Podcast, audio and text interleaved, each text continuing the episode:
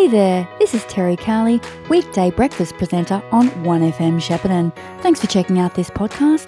It was recorded live as part of the Brekkie Show, which you can catch 6 to 9 a.m. Monday to Friday.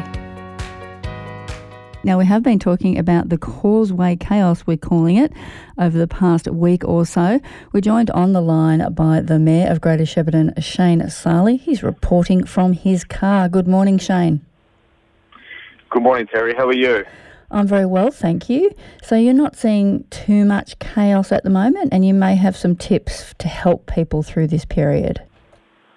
Yeah, look, at this point, so I've done the drive a couple of times over the course of the last few days, obviously to try and experience different circumstances throughout each day, and I'm definitely not going to sit here and say that any delay is acceptable, but we've got to try and obviously manage this as best as we can. But yesterday I did the drive at 8:40am. I left Mooroopna, so the Echuca Road interchange there, virtually the KFC on the corner, and it took me 27 minutes to get to Bob Jane T-Mart over in Shepparton. So, you know, that would be probably a normal, probably 15-minute delay at that particular point.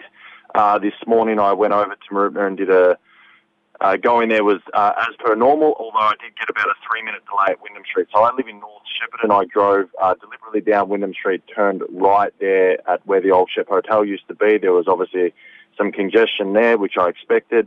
Once I got onto High Street and then onto the Midland Highway across the Causeway, it was normal. Got to the Echuca Road interchange and then made my way back. And it took me 6 minutes to get from the KFC there on the corner to the courthouse.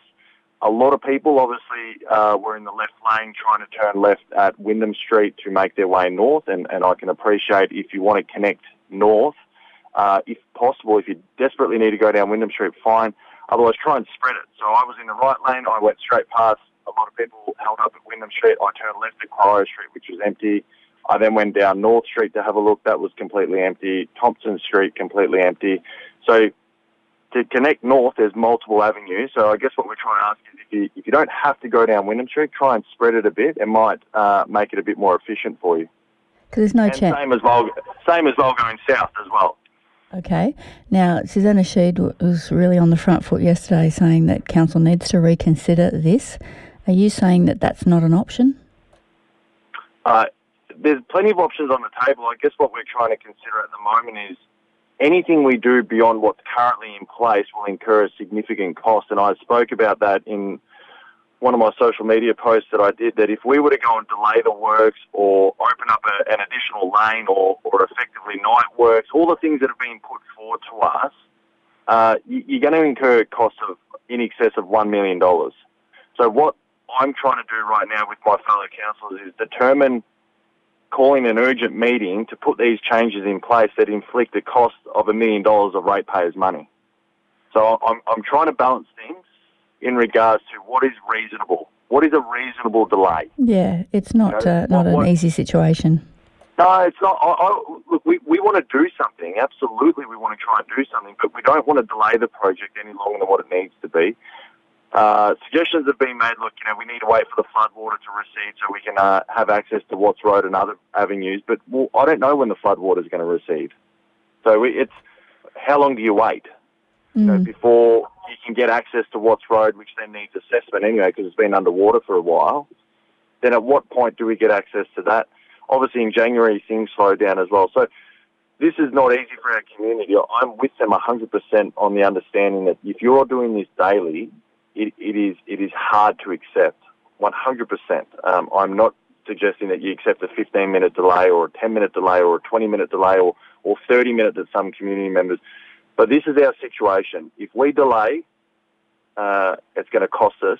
Or even if we started these works in February, you're still going to have the same delays that you're facing now. So we're sort of stuck between a rock and a hard place of wanting to do something but being mindful of every dollar we spend of ratepayers' money isn't wasted. And I'm not right now personally comfortable investing upwards of $1 million to potentially take only 5 or so minutes off the trip. Fair enough. Sounds reasonable. And obviously you'll continue to monitor the situation. It's being monitored by the hour, literally. And I've done multiple drives myself. My other councillors, fellow councillors have been out as well to assess different times and situations. So we're with the community on this. Some of us are actually living it on a daily basis who commute that route quite often. Others don't.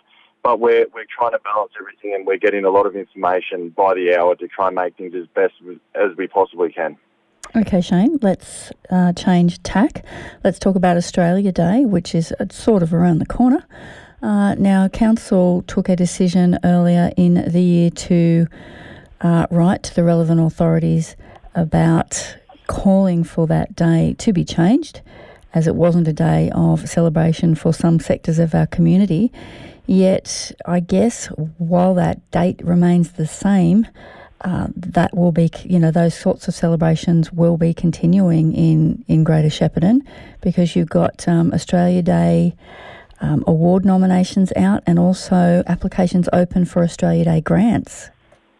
Yeah, that's right. So you obviously highlighted there the decision that was made, and that's more over the course of next year into 2024, what things may look like. But as for 2023, which is, as you mentioned, isn't too far away, it's amazing how quick things go. But you obviously mentioned nominations are now open for the Australia Day Awards, so that's really good. If there's anyone that you think fits the category, which is Citizen of the Year, Young Citizen of the Year, which is obviously aged under 30, and Senior Citizen of the Year, which is aged 65 and over, then you've got your Sports Award and Community Event of the Year, which includes any virtual events that may have been held as well over the course of the last year. So that's really important. If you know of anyone that fits that category, nominations close on Monday the 28th of November, and you can make those nominations through Council's website as well. All the details are there. And you also mentioned there's some Australia Day grants as well available. So grants for Australia Day events are open, and they close on Sunday the 20th of November. And again, you can apply for that through the Council website, and you can get up to $3,000 towards community groups who want to celebrate Australia Day next year. Okay. Speaking of the flood situation, Shane, as we were alluding to when we're talking about the traffic, is there any sort of updates you need to give us in relation to that? I mean, obviously Aqua Moves still closed, East Bank still closed, Kidstown still closed. Yeah, so they were heavily impacted. So East Bank actually got water in the base level of that facility there. So until they can clean it out and understand the damage that's been made and have those assessments being done, which are happening as we speak, we'll get it open as soon as possible. The cafe is open, so I would encourage anyone that is interested in attending the cafe, that is open. Aqua Moves, there was water actually, and most of the community have probably seen that the river did slightly raise. I'm not sure the exact measurements, but it did slightly raise over the course of the last couple of weeks with that rain we have had, and Tom Collins Drive had some water across it as well. There's some issues there at Aqua Moves just regarding with the sort of the pumps and the systems that are in place to be able to support the wet area, but they're hopeful of having the dry area, so your weights and classes and whatnot, open as soon as possible. But, you know, we're getting very close to the end of the year, so fingers crossed we can perhaps get it open before then. And Kidstown, again, obviously heavily inundated with flood water, and, you know, safety is the main priority, and being able to get in there and assess what's happened before we open it to community. Well, I'm sure we're all looking forward to that time happening, just to get some sense of normality back. And it must be hard for, like, all the champion swimmers that we have in our area. They've got nowhere to swim at the moment. I know of one club that's going over to Benalla, but that's a bit of a hard road. Yeah, it is, and this is the challenge that unfortunately we face under these emergency circumstances, and we are still very actively on flood watch, you know, with rain that is proposed to be constant between now and the end of the year at least. So, yeah, it's difficult to accommodate everyone in these circumstances, especially when, you know, Aquamoves is an unbelievable facility that offers support to so many, you know, with swimming lessons and hydrotherapy recovery, as well as the gym classes, and you mentioned the swim club there. So, unfortunately, people have had to find other options, but as soon as we can get it up and running, we will, because we know how important it is to our community. I guess some of the town or outdoor pools would be open or opening soon. We've got Murchison. But, if you're game enough to go and swim outdoors with a pool that isn't heated, then go for it. I know, I'm definitely not. We really haven't had much warm weather this season yet at all, have we? No, hopefully it's not too far away. Today's going to be a nice day by the looks of it, but yeah, fingers crossed the warmer weather is upon us and it can start to dry things out, and we can get back to some active living that we're always accustomed to. Before we let you go, Shane, you did say you were in your car.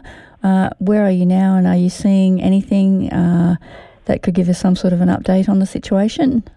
I just went through town, so I'm making my way as we speak, almost at Horton Street, and that's starting to fill up a little bit, obviously with school traffic, but heading north, so it's moving as per normal at this particular point where I was. But as I mentioned earlier, I'm not dismissing that there will be delays, but I guess, you know, it's trying to do this as efficient as we possibly can. And what I just experienced is probably something that could be taken into consideration, is just sort of spread it out a bit rather than everyone try and go left at Wyndham Street, you know, to head north or south, you know, sort of progress up to the next street and the next one up, and you'll still get to where you need to get to, because those streets were empty this morning when I was doing it, but Wyndham Street was quite congested.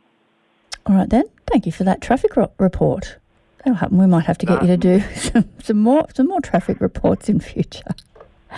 No. Thanks for having me on. And no, look, we'll get through it, but we're looking at different solutions. But I know it's easy to say be patient, but we are assessing this literally by the hour, and hopefully it'll become better over the course of the next few days. And if not, we'll have to make some changes.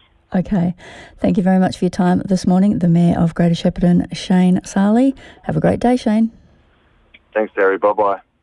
SDP Tax has been your trusted local accounting firm and has been proudly helping people just like you across the Goulburn Valley and beyond for over 2 decades.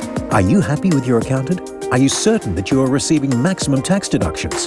Call SDP Tax on 1300 436 829 and start a conversation today. SDP offer a maximum deduction guarantee. That's right, SDP guarantee that they'll find you the greatest deductions possible, with no upfront fee charged. What are you waiting for? Call today. There is no business too small. Call 1300 436 829 or visit www.sdptax.com. 1FM sponsor.